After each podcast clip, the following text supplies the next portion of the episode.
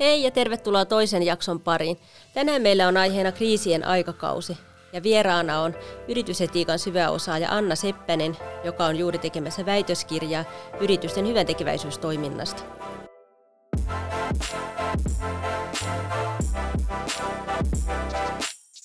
Tota, ihan alkuun olisi kiinnostava kuulla vähän tarkemmin yrityksestä, jonka toimitusjohtajana sä toimit ja jota olet myös ollut mukana perustamassa, eli GoHumansista. Joo, GoHumansin teema näin niin kuin laajasti ottaen on inhimillisesti kestävä työelämä, inhimillisesti kestävät organisaatiot. Me pohditaan sitä, että, että miten ihminen voisi olla työpaikalla muutakin kuin työnteon resurssi ja miten työelämä voisi olla ehkä mieluummin merkityksen lähde kuin kärsimyksen lähde. Ja jos pitäisi määritellä, että minkälainen meidän yrityskulttuuri on tässä meidän huikeassa neljän hengen yrityksessä, niin varmaan semmoinen syvä tutkimusperustainen ymmärrys yhdistyy siihen, että me ollaan hirveän innostuneita niistä asioista, joiden kanssa me toimitaan ja ajatellaan, että, että tavallaan ollaan joka päivä ehkä vähän kuitenkin tekemässä parempaa maailmaa. Mutta tänään tarkoituksena olisi puhua kriisien aikakaudesta. Ja tähän ehkä niin kuin teemaan pohjustuksena voisin kertoa, kun me Twitteriä selatessa, niin joku päivä osui semmoinen kuva, jonka joku oli sinne laittanut, missä oli piirretty kolme ympyrää, joka leikkasi osin toisiaan. Ja tota noin, siinä ympyröihin oli kirjoitettu ilmastokriisi, sitten pandemia ja sitten kolmas maailmansota. Ja sitten siihen leikkauspisteeseen oli pistetty punainen pallo, että olet tässä. jotenkin se kuva pysäytti. Mä rupesin miettimään, että, että onko tämä tosiaan näin, että edetäänkö me kriisien aikakautta. Ja, ja, ja tota, jotenkin tuli itsellekin mieleen, että melkein niin kaipaisi sitä aikaa, kun ainoa huoli oli se ilmastokriisi. Ja tota, sitten mietin myös sitä, että tuntuu, että niin kuin kautta historiaa varmaan ihan tyypillistä ihmisille, että ajatellaan, että eletään jotenkin poikkeuksellista mm. aikaa. Mutta jotenkin nyt tuntuu, että tämä aika on monella tapaa tällä hetkellä poikkeuksellista. Mm. Niin mitä sä Anna sitten ajattelet, edetäänkö me kriisien aikakautta?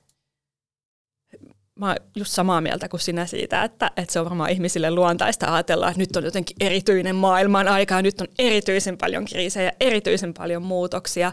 Mutta ehkä se, mikä on ominaista tälle ajalle, niin on se, että, että ne kriisit koskettaa jotenkin semmoisia ihmisyyden ytimiä. Et mä oon pohtinut tämän aikakauden kriisien ominaisluonnetta vähän niin kuin kolmen teen kautta. Et ensinnäkin tämä on niin kuin toimijuuden kriisi. Meistä moni on ehkä tottunut ajattelemaan, että elämä on aika lailla niin kuin omissa käsissä. Me asetetaan tavoitteita ja pyritään niitä kohti ja ollaan totuttu ajattelemaan, että näinhän tämä homma toimii, mutta nyt me huomataan yhtäkkiä, että ne meidän omat päämäärät onkin tässä maailman mittakaavassa aika pieniä.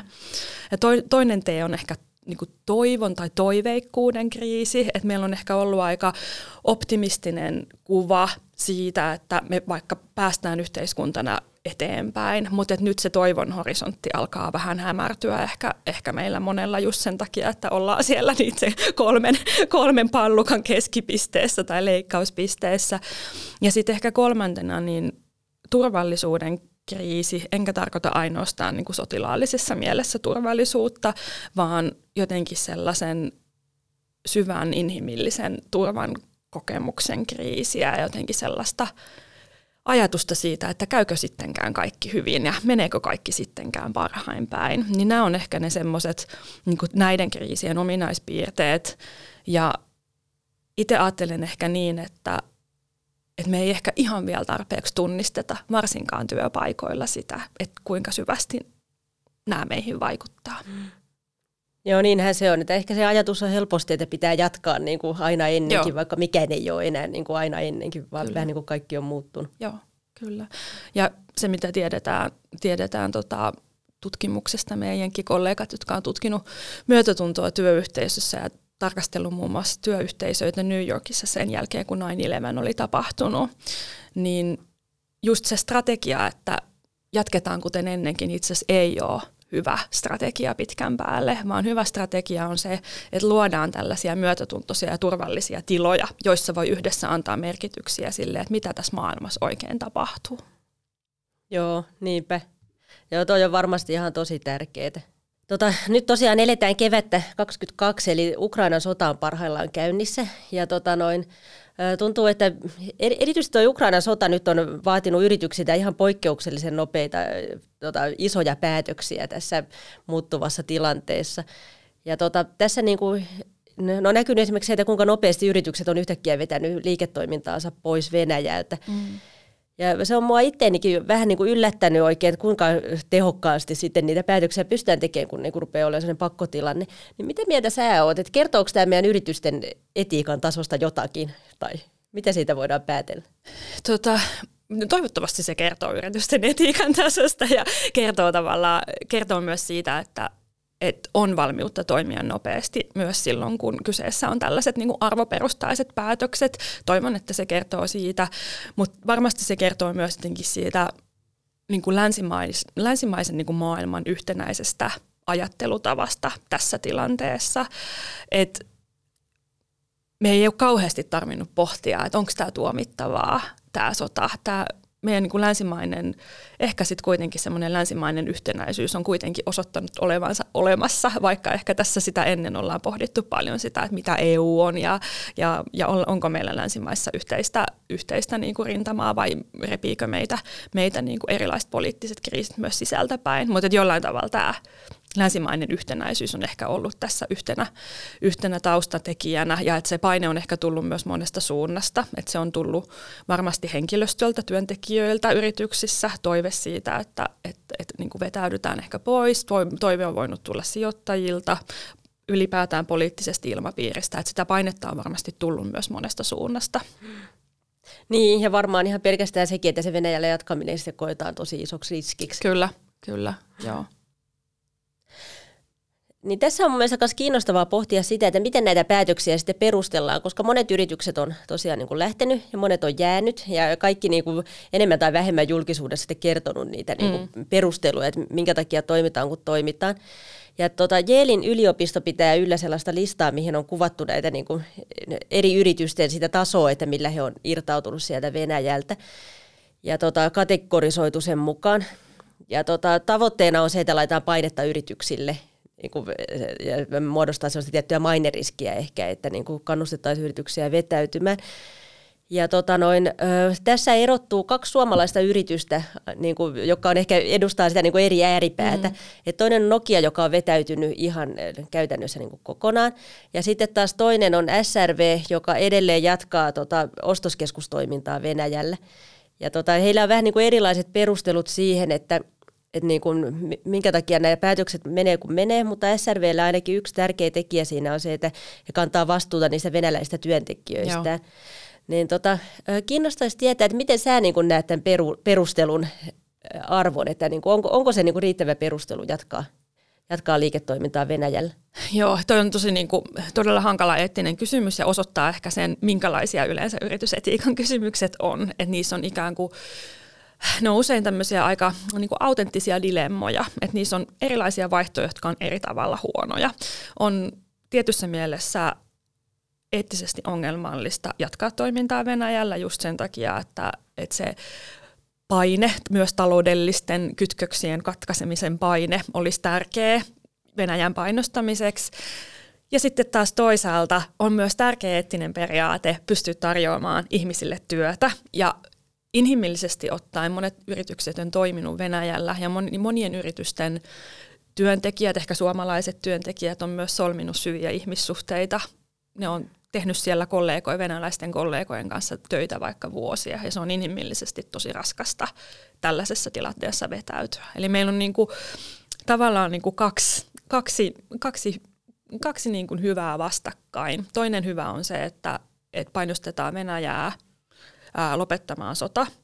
Se on niin kuin ehdottoman tärkeä päämäärä sen takia, että, että nyt se kärsimyksen määrä, mitä Ukrainassa koetaan, on niin valtava ja se inhimillinen katastrofi on aivan hirveä. Ja sitten toinen hyvä on se niiden paikallisten venäläisten työntekijöiden oikeus jatkaa töitä, oikeus ehkä olla myös turvassa. Meidän yritykset on myös pohtinut sitä, että minkälaisia turvallisuusriskejä sitten niiden kumppaneille aiheutuu ehkä siellä, siellä Venäjällä sit sen seurauksena, että ne yritykset vetäytyy. Tässä on niin kuin kaksi, kaksi tavallaan erilaista hyvää, joiden välillä pitää punnita. Ja tämän tyyppisiä just yritysetiikan kysymykset usein on.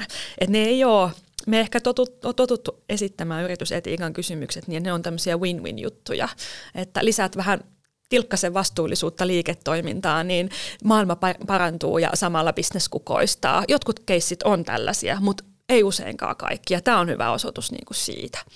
Joo, ja tämä on sellainen, mikä tällaiselle niin kuin mun kaltaiselle insinöörille Joo. voi olla joskus vaikea Joo. hyväksyä, että ei ole niin kuin sitä ainoata Kyllä. oikeaa vaihtoehtoa. Kyllä. Ja välillähän se on ollut vähän niin kuin, tosi voimakasta se tuomitseminenkin niitä yrityksiä kohtaan, jotka on pysynyt siellä. Joo. Mitä mieltä sä olet, että onko se ollut välillä liiankin voimakasta? Voi olla, että se on ollut liian voimakasta, ja yksi varmaan haaste on se, että niin kuin, tällaisen sosiaalisen median ajan eettinen keskustelu, niin usein rakentuu aika ehkä vähäiselle tiedolle siitä, että mistä oikeastaan on kysymys. Mutta jos mä niin ajattelen, että mitä on hyvä eettinen arviointi, mitä on hyvä eettinen arviointi yrityksissä, niin se edellyttää aika paljon tietoa siitä kontekstista ja se edellyttää aika paljon niin kuin erilaisten näkökulmien, erilaisten tietolähteiden käyttämistä. Ja sitten taas toisaalta me vaikka kuluttajina ei saada sitä kaikkea tietoa.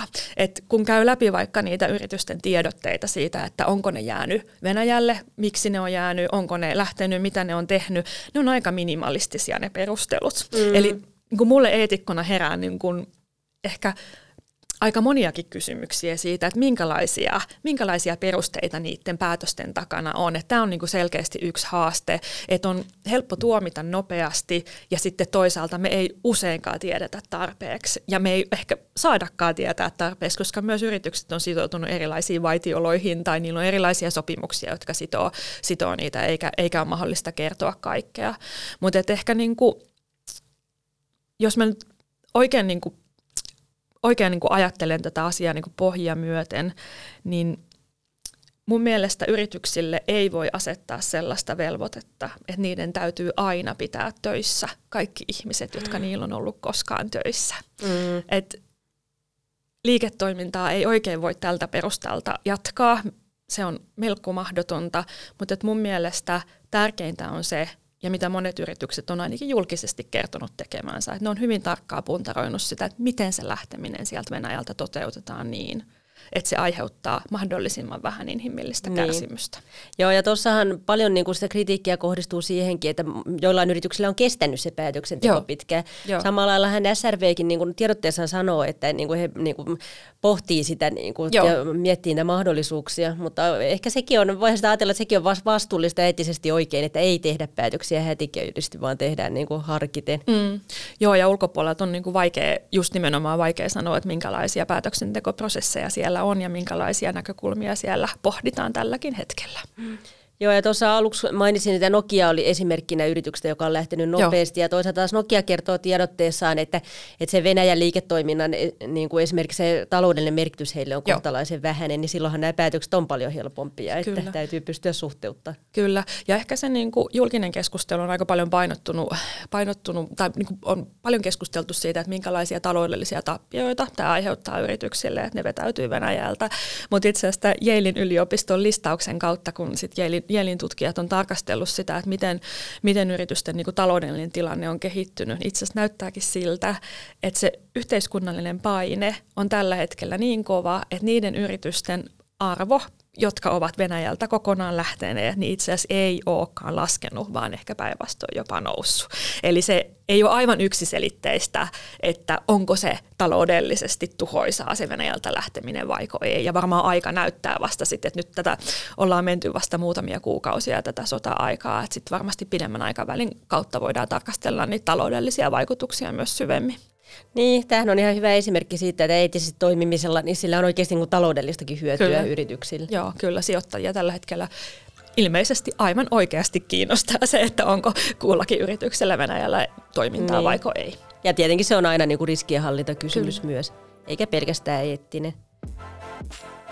Mutta sitten toinen Ukrainan sodan aikana näkynyt ilmiö on toi tota, yritysten voimakas hyvän tekeväisyys tuonne Ukrainan suuntaan. Ja tämähän on nyt sun erityisosaamisaluetta mm. niin tuon väitöskirjan myötä.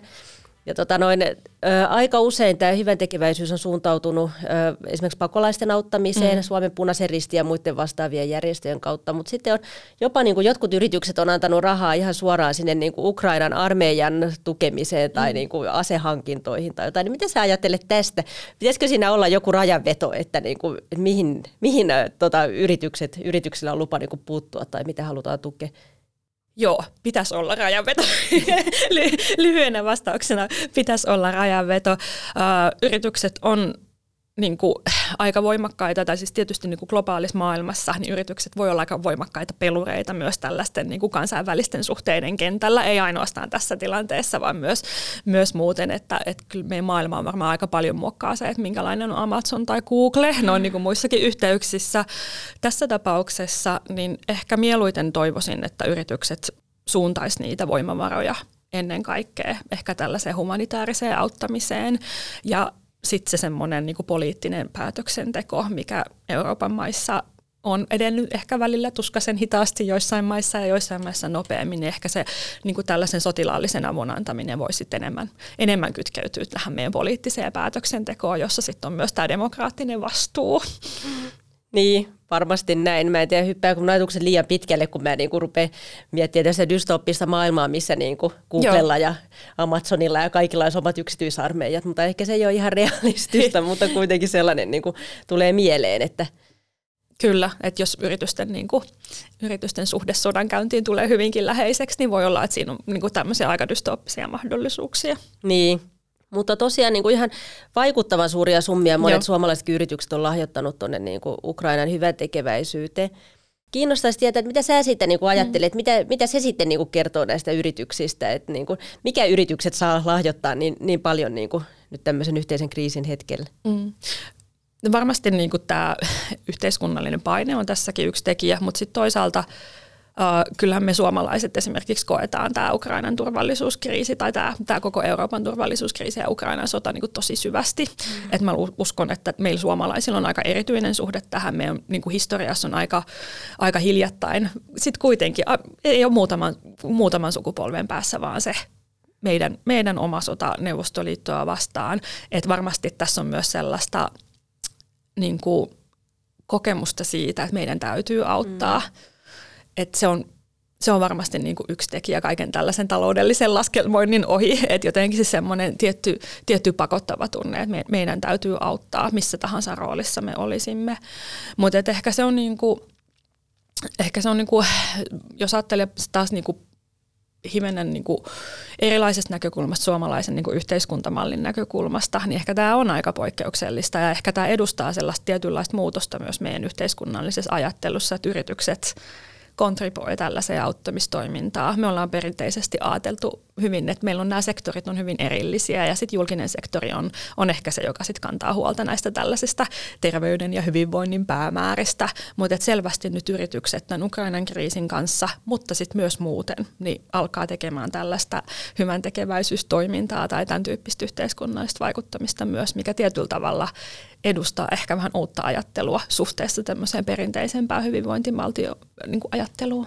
Niin, varmaan tämä pitää ihan paikkansa kyllä. Et mä oon itse miettinyt aika paljon sitä, että kun osakeyhtiölaissa niin kun yritysten liike- mm. tai olemassaolon tarkoitus määritellään tosi kapeasti, että se on niin kun käytännössä niin kun taloudellisen hyödyn tuottamista mm. osakkeenomistajille. Mm tai omistajille ylipäänsä, niin tota, miten tämä hyvän tekeväisyys sit saadaan sovitettua siihen, vai onko se niinku ristiriita? No, tota, esität kysymyksen, joka on varmaan niinku yritysetiikan yritysvastuun kaikkein vaikeimpia, vaikeimpia kysymyksiä. Eli, eli miten, miten yritysten yhteiskunnallisesti vastuullinen, yhteiskunnallisen hyvän edistämiseen pyrkivä toiminta, miten se oikeutetaan. Ja tämä on sellainen kysymys, johon on aika vaikea löytää yhtä yksittäistä vastausta, että jury is still out there, sanoisin näin, kun katsoo tutkimusta vaikka, että, että debattia edelleen niin kuin käydään. Että Yksi tapa, millä sitä voi tarkastella, on välineellinen näkökulma, että se voi olla yritysten kannalta hyödyllistä osallistua tällaiseen niin kuin toimintaympäristöä vakauttavaan tekemiseen ja varsinkin kun ajatellaan pidemmällä aikavälillä, että me ehkä totuttu ajattelemaan yritysten voiton tavoittelua ja sitä osakkeenomistajien hyötyä aika lyhyellä aikavälillä, mutta jos me mm. pikkasen laajennetaan sitä tarkasteluväliä, niin sitten me ruvetaan huomaamaan, että myös tällaiset niin kuin toimintaympäristön turvallisuuteen liittyvät teot itse asiassa voi olla myös taloudellisen kannattavuuden tekoja. Että se on niin kuin yksi näkökulma, näkökulma tähän näin, mutta niin, mutta tosiaan niin kuin sä itsekin sanoit, niin mm. tämähän on niin kuin tosi tämmöinen käytännöllinen Kyllä. hyötynäkökulman perustelu. Et se, me ei varmaan silloin edes olla niin kuin välttämättä sitten yritysetiikan puolella, vai mm. ollaanko? Että onko siihen niin kuin sellaista mm. eettistä perustelua, niin kuin jotain arvoperustelua? Arvoperustelua on kyllä, mä ajattelen itse ehkä niin, että, että jotain globaaleja tämmöisiä, jotain yhteisiä, jotain jaettuja – hyviä olisi hyvä meillä olla. Mm. Semmoisia universalistisia arvoja, niin niitä on ehkä aika vähän, mutta esimerkiksi ihmisoikeudet voisi vois olla tämmöinen tähtäyspiste, että tässä globaalissa taloudessa kaikki toimijat olisi sitoutuneita ihmisoikeuksien toteuttamiseen. Se ei ehkä toteudu vielä, mutta se ehkä voi toteutua jossain utopiassa, jota kohti me voidaan niin kuin pyrkiä. Niin. Ja se voi olla esimerkiksi yksi peruste tällaiselle auttamistoiminnalle, että, että yritykset tällä auttamistoiminnalla edistää näiden ihmisoikeuksien toteutumista Ukrainassa. Niin kuin me tiedetään, niin tällä hetkellä rikotaan ihmisoikeuksia ja rikotaan, niin kuin jos sodassa on jotain sääntöjä ja sodassa on jotain lainsäädäntöä, niin, niin semmoista kaikkea siellä tällä hetkellä, hetkellä rikotaan ja se on ehkä yksi sellainen aika painava niin kuin moraalinen peruste. Niinpä. Mutta tosiaan kun puhutaan niistä ihmisoikeuksista, niin uskoisin, että aika pitkälti niin kuin länsimaiset yritykset on enemmän mm. tai vähemmän on sitoutunut niihin, että vähintään jossain niin kuin omissa vastuullisuusohjelmissa ja muuta, niin sanotaan, että ollaan sitouduttu niin kuin ihmisoikeusperiaatteiden toteuttamiseen. Se on aika sellaisia niin kuin perusasioita, mutta kuinka paljon sitten oikeasti välittyy aina siihen käytännön toimintaan, että jotenkin tuntuu, että niin kuin kun puhutaan liiketoiminnasta, niin loppujen lopuksi kuitenkin ne on niitä hyötynäkökulmia, millä yleensä perustellaan asioita. Että se on tosi, että vaikka sanotaan useinkin, että yritykset on niin kuin arvojohdettuja mm. ja yrityksen niin kuin itse kertoo olevansa arvojohdettuja, mutta kuinka paljon ne arvot oikeasti sitten johtaa sitä, miten, niin kuin, millaisia päätöksiä mm. tehdä? Mm. No itse asiassa, kun mainitsit tämän asian niin kuin arvo, arvojen kautta johdettuja, niin niin tulee mieleen nimenomaan tämä yhteistyö, jota me ollaan teidän kanssa tekemässä, tämä yhteisön eettisen toimintakyvyn näkökulma.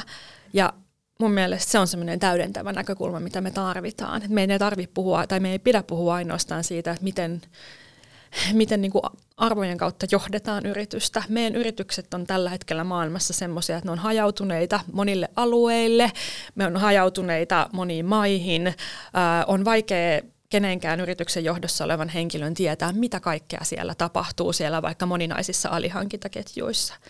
Ja sen takia, jos me halutaan tavoitella eettisempää liiketoimintaa, niin se ei ole ainoastaan johtajat, jotka pitää laittaa etiikkakurssille, vaan meidän kaikkien asiantuntijatöissä toimivien, erityisesti myös muissa, muissa työtehtävissä toimivien, meidän kaikkien pitäisi sitoutua niihin eettisen toimintakyvyn ajatuksiin. Ja just sitähän me teillä ollaan kehittämässä, että, että miten, miten mm. koko henkilöstö voisi vois huomioida niitä eettisiä ongelmakohtia, mm. eettisiä mahdollisuuksia ja nostaa niitä esille. Joo, ja tässä välissä varmaan niin kuulijoillekin tiedoksi pitää sanoa, että Anna on meille Koforella nyt niin kuin tukemassa meidän eettisen toimintakyvyn kehittämisen hankkeessa niin konsulttina, missä ajatuksena on juuri tämä, että me tuodaan kaikille koforelaisille valmiuksia ja rakenteita siihen eettiseen toimintaan. Ja tämä on kyllä niin kuin tärkeä pointti, minkä sä nostit esille toi, että kuinka niin kuin aikaisemmin on kohdistettu tällainen ehkä enemmän johtoon, mutta niin kuin nykyajan organisaatiomalli on sellainen, että se yrityksen eettinen toiminta, niin sehän muodostuu niiden kaikkien yksilöiden valintojen summana. Kyllä, kyllä ja sitten jotenkin tämä globaalin, globaalin talouden niin kuin, niin kuin ympäristö on kuitenkin sellainen, että, että siellä alihankintaketjuissa esimerkiksi tapahtuu kaikenlaista mm.